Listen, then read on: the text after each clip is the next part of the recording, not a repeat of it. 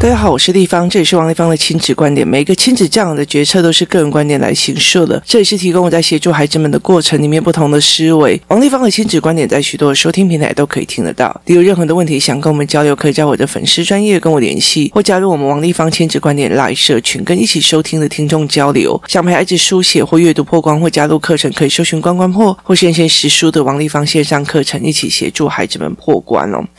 今天我要来讲的一件事情，就是在于是说，以前我不太懂我父亲为什么做这样子的事情哦。可是后来我慢慢的去理解一件事情，就是呃，在孩子的成长过程里面，我就会去呃慢慢的理解一件事情。他常常做一件什么事情？他常常在盛怒的，我盛怒的时候，我生气的时候，他丢一句话，然后人就走了。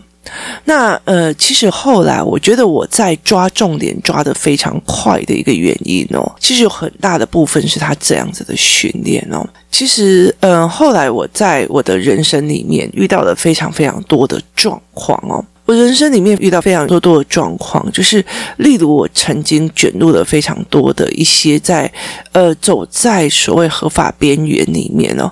就我常会跟很多人讲，我今天为什么会出来做就是这样子的 podcast 或亲子讲，或者走学习判断的这件事情哦，在于很大的一个部分是因为第一件事情是呃我的孩子两个都是有眼睛的状况，所以他们的学习比较困难。那其实如果我一直 focus 可是他的成绩的话，到最后思维没有拉住，反而这个孩子会因为他的挫折多嘛，所以反而会糟糕。所以后来我就是一直在跑他们的思维跟认知，还有思考的能力哦。那第二件事情的原因是在于是，我觉得在台湾很重要一件事情，妈妈叫你做什么你就去做，爸爸叫你做什么你就去做。那其实中间没有任何的那种所谓的黑白空间，那导致小孩没有办法。自我判断，那自我判断另外还有一个件事情，就是他的思维广度哦。例如说，最近呃呃疫情的时候，我看到非常非常多的新闻这样子哦。那例如说呃某些的医院。好，他说：“哦，我没有什么什么的产品。”然后他就去找那种比较好心的明星啊，去跟他求助。然后，呃，下面就有一堆的人在讲：“哦，政府到底在干嘛？政府到底在怎样？政府到底在干嘛？”就开始一直骂，一直骂，一直骂。可是我觉得在这整个过程非常的有趣哦。有没有想过一件事情？第一个，你是私人医院。你是私人医院，而你没有婴幼儿的加护病房，所以那个东西其实对采购来讲，它并不会去采购那样给婴幼儿用的那种产品。哦，那为什么你一个私人的财团法人的医院，你会去求助别人？就是你会去求助一个呃，例如说呃，在做所谓的呃，朋友说他自己就是帮忙很多医院这样子哦的那样的人，就是你可以想象一件事情吗？你是统一集团，然后这个产品没有人在买，但是当有人需要的时候，呃，你却去请别人来帮忙，而且你就说哦，我们很可怜，我们统一集团很可怜。我觉得这整个过程里面，然后到底是哪时候政府单位去要手伸进去的所谓的所谓的私人医院，去决定他有没有采购这个东西？那你根本就没有呃所谓的婴幼儿家务病房，那。这个东西，例如说，我们像呃给婴幼儿的舌灯哦，就是因为小孩子的呃血管很难找，所以其实必须要用这种舌灯去照它。所以其实我常会在看这些事情的时候，我就觉得，为什么这些人他会一直政府到底在干嘛？政府在干嘛？他完全没有判断能力。他是私人医院，他没有任何婴幼儿加护病房。例如说，他如果有需要，他应该经由他的采购系统。政府哪时候可以去管人家的采购系统？就是如果我今天关关破，那我今天。觉得说哦，小孩现在都会卡在某某的呃学习障碍里面。好，那我就去求助别人，然后就到最后大家在讲哦，政府怎么都不管这个？我觉得这整个逻辑是非常非常奇怪的哦。政府没有办法手伸进去我关关破里面，我要采购哪一个产品？过来买。这种东西其实是一个非常简单的思维逻辑。那为什么会有那么多人会觉得，反正我凡事怪政府就好？我觉得非常非常的有趣哦。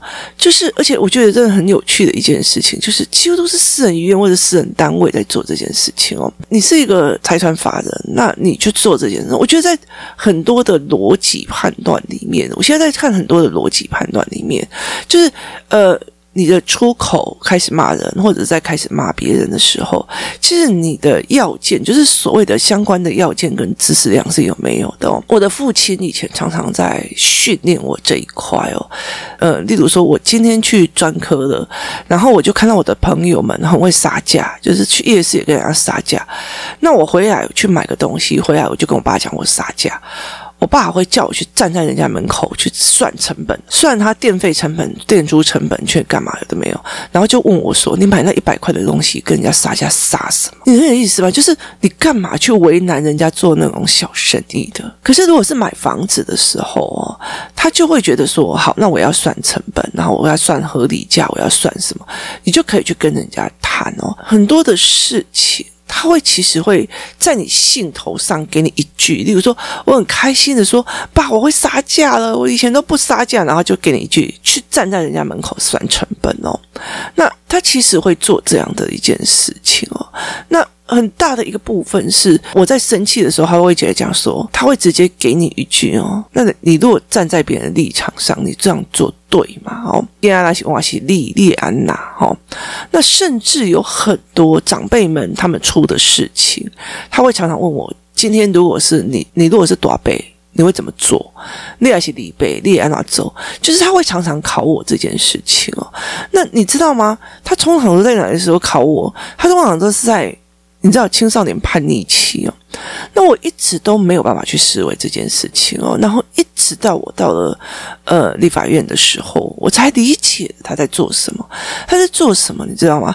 就是呢，今天所有的人，例如说跟你讲，你在这里签个名就好，老板叫你在这里签名，老板叫你去完成那个文件，可是你完全都不知道那个文件在干嘛。可是因为台湾人别人。只要稍微有权势的人告诉你，老板或者是什么人告诉你什么事情，你就会去做了，你就会去做这一件事情了哦。那所以在这整个过程里面，你就会去做，那你就会去干的这件事情哦。所以我觉得这件事情是非常有趣的哦，就是你要一个听从的孩子，然后呢，可是这些听从的孩子是在业界里面最好诈骗的。每一个人都是老板叫你要做一件事情哦，老板不会在做一件犯罪的事情的时候告诉你，我跟你讲啊，我现在要做犯罪啊，你现在把钱运从这里运到那里去，不会，他会把所有的步骤做切割，A 去找那个人，然后请他签一个文件。B 去找呃 C 这个人，然后请他呃帮我拿一包袋子，他要交给我的里面可能是黑赃款，然后 C 去做什么什么什么什么事，D 去开车再再送这些人。好，如果检察官检查，就是政府开始查这件事情了，你去拿那个赃款的，你去开车的，你去干嘛的？好。在你那个做的当下，你根本就不知道你在参与犯罪，你只是听从了这个人在说什么，叫你去做任何事情，就好像我们现在在教小孩一样，我叫你做什么，你就给我做什么，你就不要给我那边硬催硬挤。好，这个东西养出来的小孩，其实我在后来在这整个权力运作里面，我发现其实是非常非常好用的。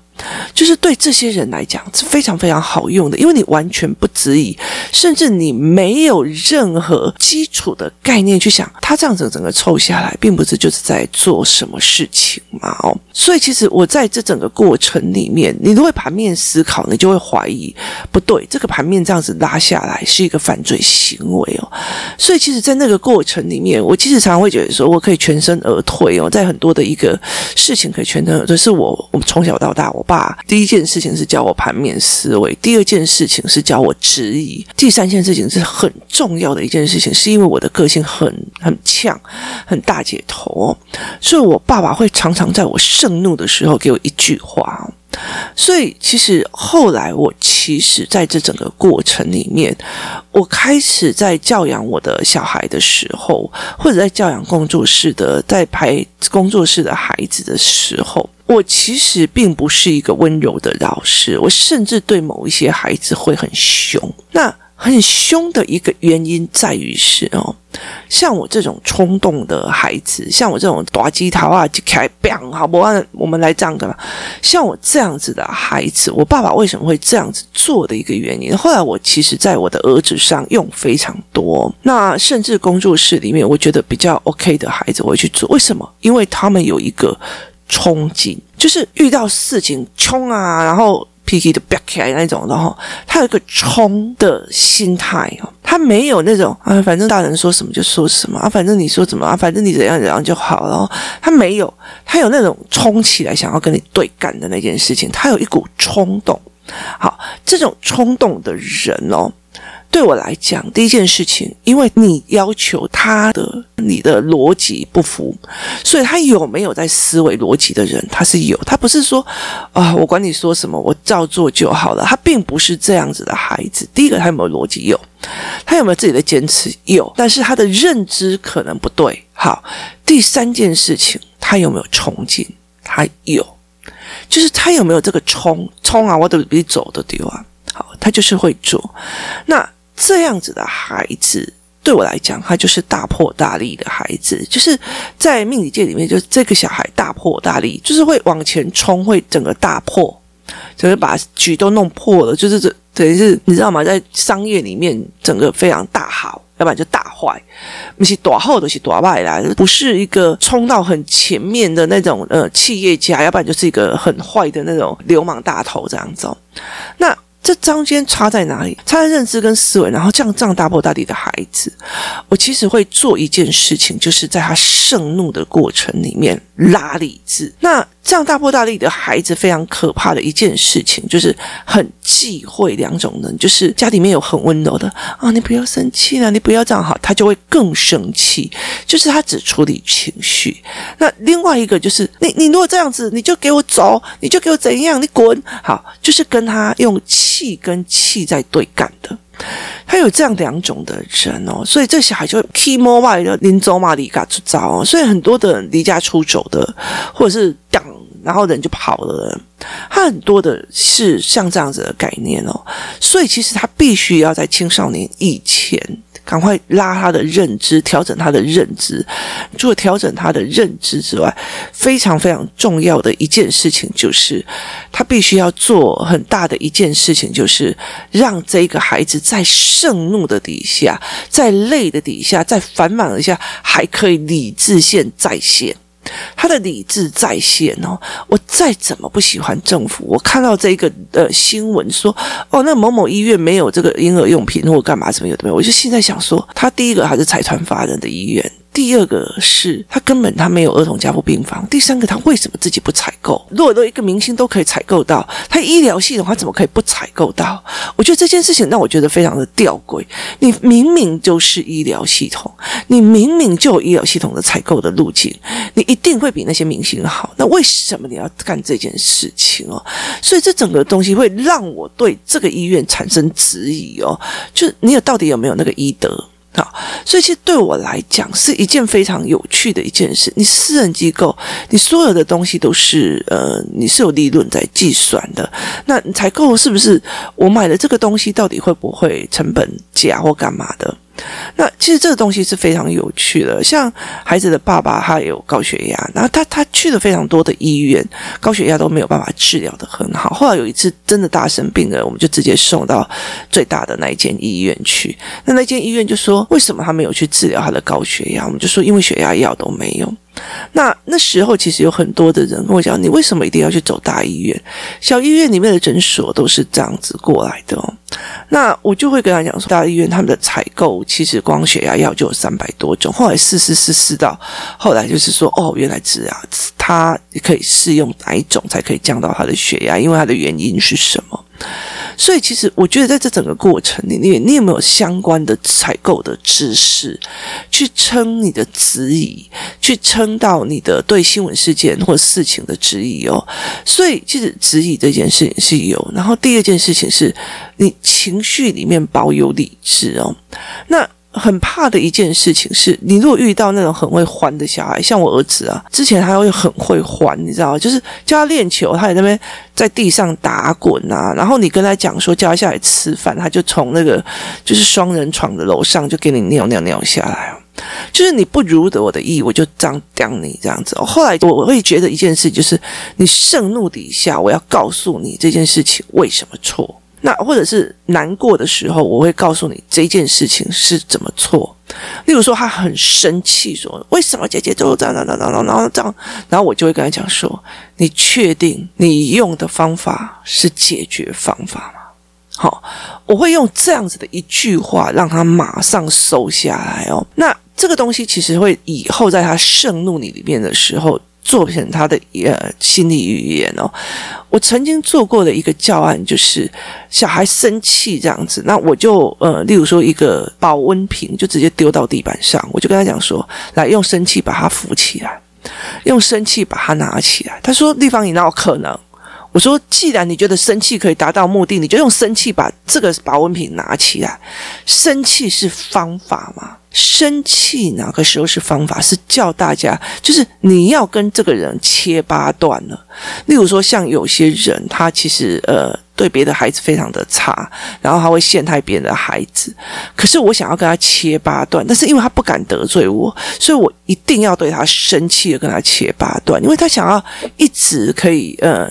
保有这个资源，好，那生气就是一个方法，或者是驱离就是一个方法。可是问题在于是，为什么我要驱或者这样？因为我不想，例如说。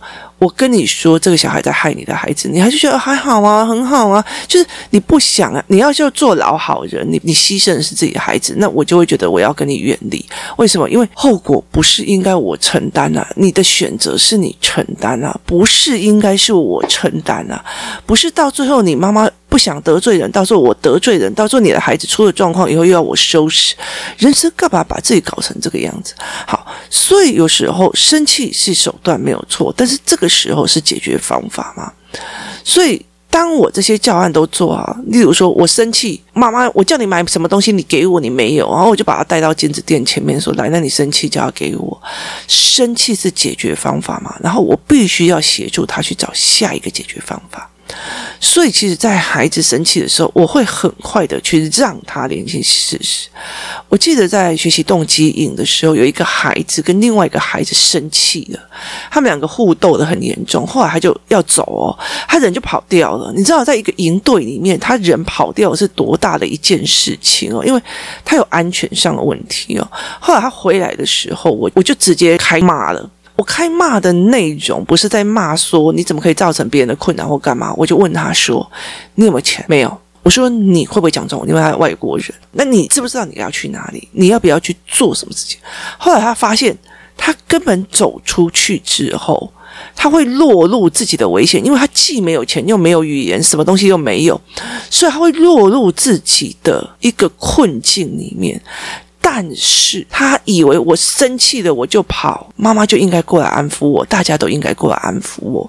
好，所以他完全没有所谓的在盛怒底下理智上的牵扯，说我这个东西我做了这一件事情对我是完全不利的。这很像我妈以前在讲一句话：女人跟老公吵架之后，千万不要离家出走，因为你还要摸着鼻子回来拿衣服，摸着鼻子拿回来拿身份证跟护照，所以你永远都要摸着鼻子去干这件事情。你要屈服。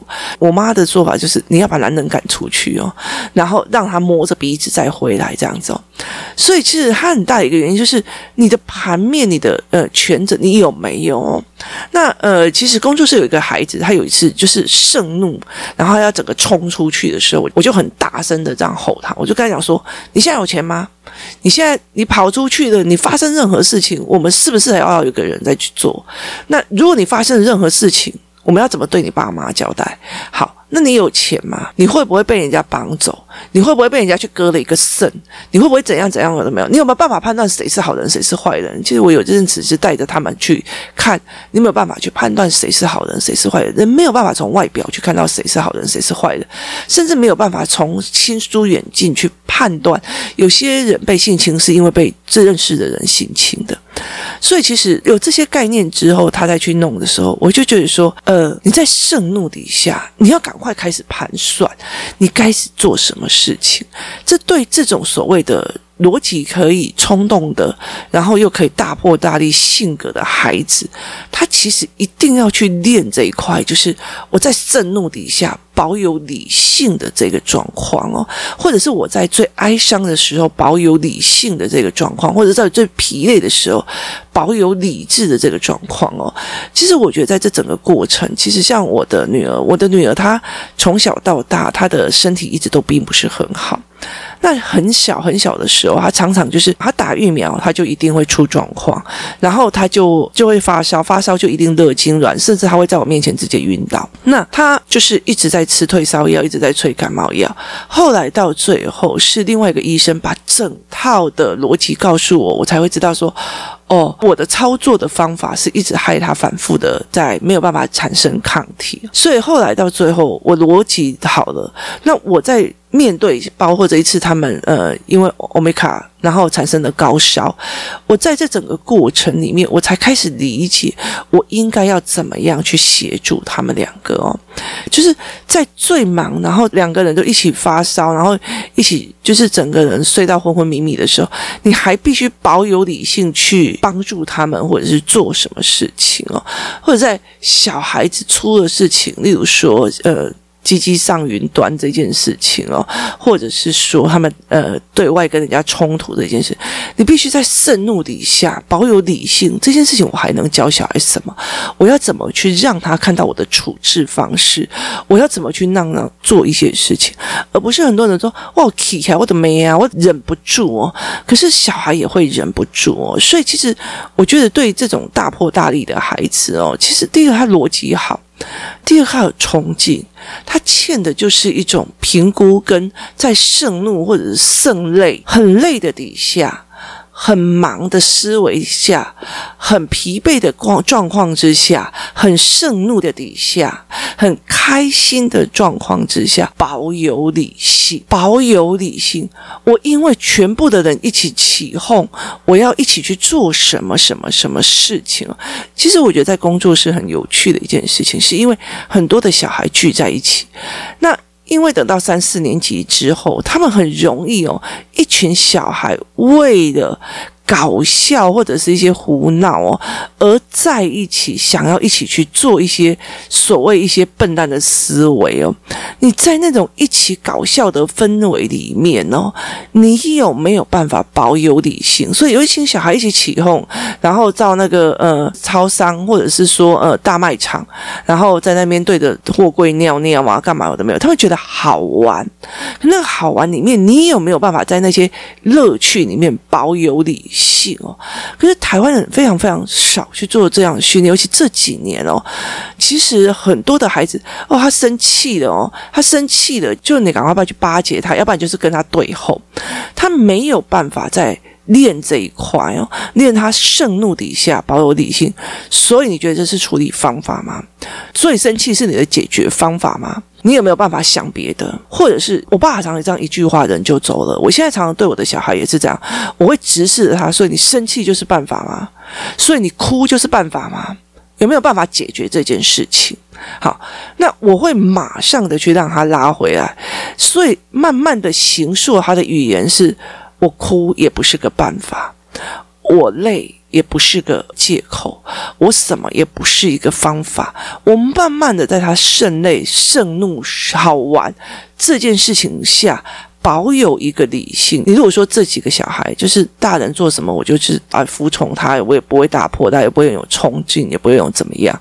好，这样子的孩子，我其实不会再跟他练这一块。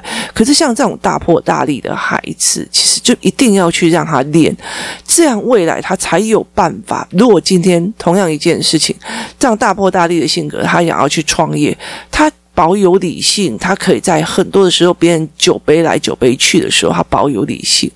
那他也可以在别人就哦来嘎，如果我今天要混兄弟的话，那这兄弟就是一仗一仗打上来的嘛。别人话一去怕狼，你的对狼去怕，你没有一个。保有理性的状况，所以大破大立决定于在于是你情绪来的时候，你所有事情来的时候，你有没有保有你该有的那个理性，该有的那个思维？开心的时候有没有那个理智？生气的时候有没有那个理智？所以其实很多的人他没有在前面做教案，或者是做思维。例如说，我你生气了，这个可不可以把这个保温瓶拿上来？没有做这件事情哦，甚至没有去让。让他看很多的例子啊，这个人用生气在处理这件事情，你觉得他处理得完吗？这些用这件事情在处理事，你觉得他有办法吗？他没有做这样子的教案练习哦，那所以会到最后，这个孩子他没有办法在所谓的盛怒底下做出的一个理性的思维哦。那我觉得这这状况其实会让这个孩子落入了一个他的命运上的一个迭代的一个方式里面哦。这反而对这个孩子不利哦，所以其实，在这样子大波大利的孩子，我通常都会做这一件事情哦。那表面看起来我是一个很凶，可是，在凶的过程里面，你就是一句话要吼回去，然后把他理智拉回来，而不是你跟他用情绪对干，你也不需要去处理他的情绪，而是你必须要一个关键的论点去把他吼回来。那让他去理解哦，现在的孩子他们完全不知道，我真的生气了，我表我人就出去了。那。钱呢？安全性了什么？他他完全没有办法理解这件事情，对他是超级宇宙无敌吃亏的。可是他盛怒底下，他就会做任何一件事情哦。盛怒底下保有理性，盛乐底下保有思维。不管在别人人云亦云之下去发现他逻辑上的错误跟逻辑上的思维，这是一个自我保护的一个非常重要的一个能力。包括我在所有的看的所有的诈骗，包括所有的设计商业的一些呃黑暗面的时候，我后来真心觉得。这一块，我爸爸那时候练我，其实让我走过非常非常多的阴暗的一个局面哦，那差一点被设局的这件事情哦，我已经经历了非常非常多，而这些事情都是当初我父亲练我练起来的。你有没有想要帮自己的孩子去练这一块？因为现在不管是网络或任何一个地方，他所谓似是而非的逻辑，跟所谓的诈骗的模式越来越多了。可以保有思维逻辑理性，是一件非常非常重要的事情。今天谢谢大家的收听，我们明天见。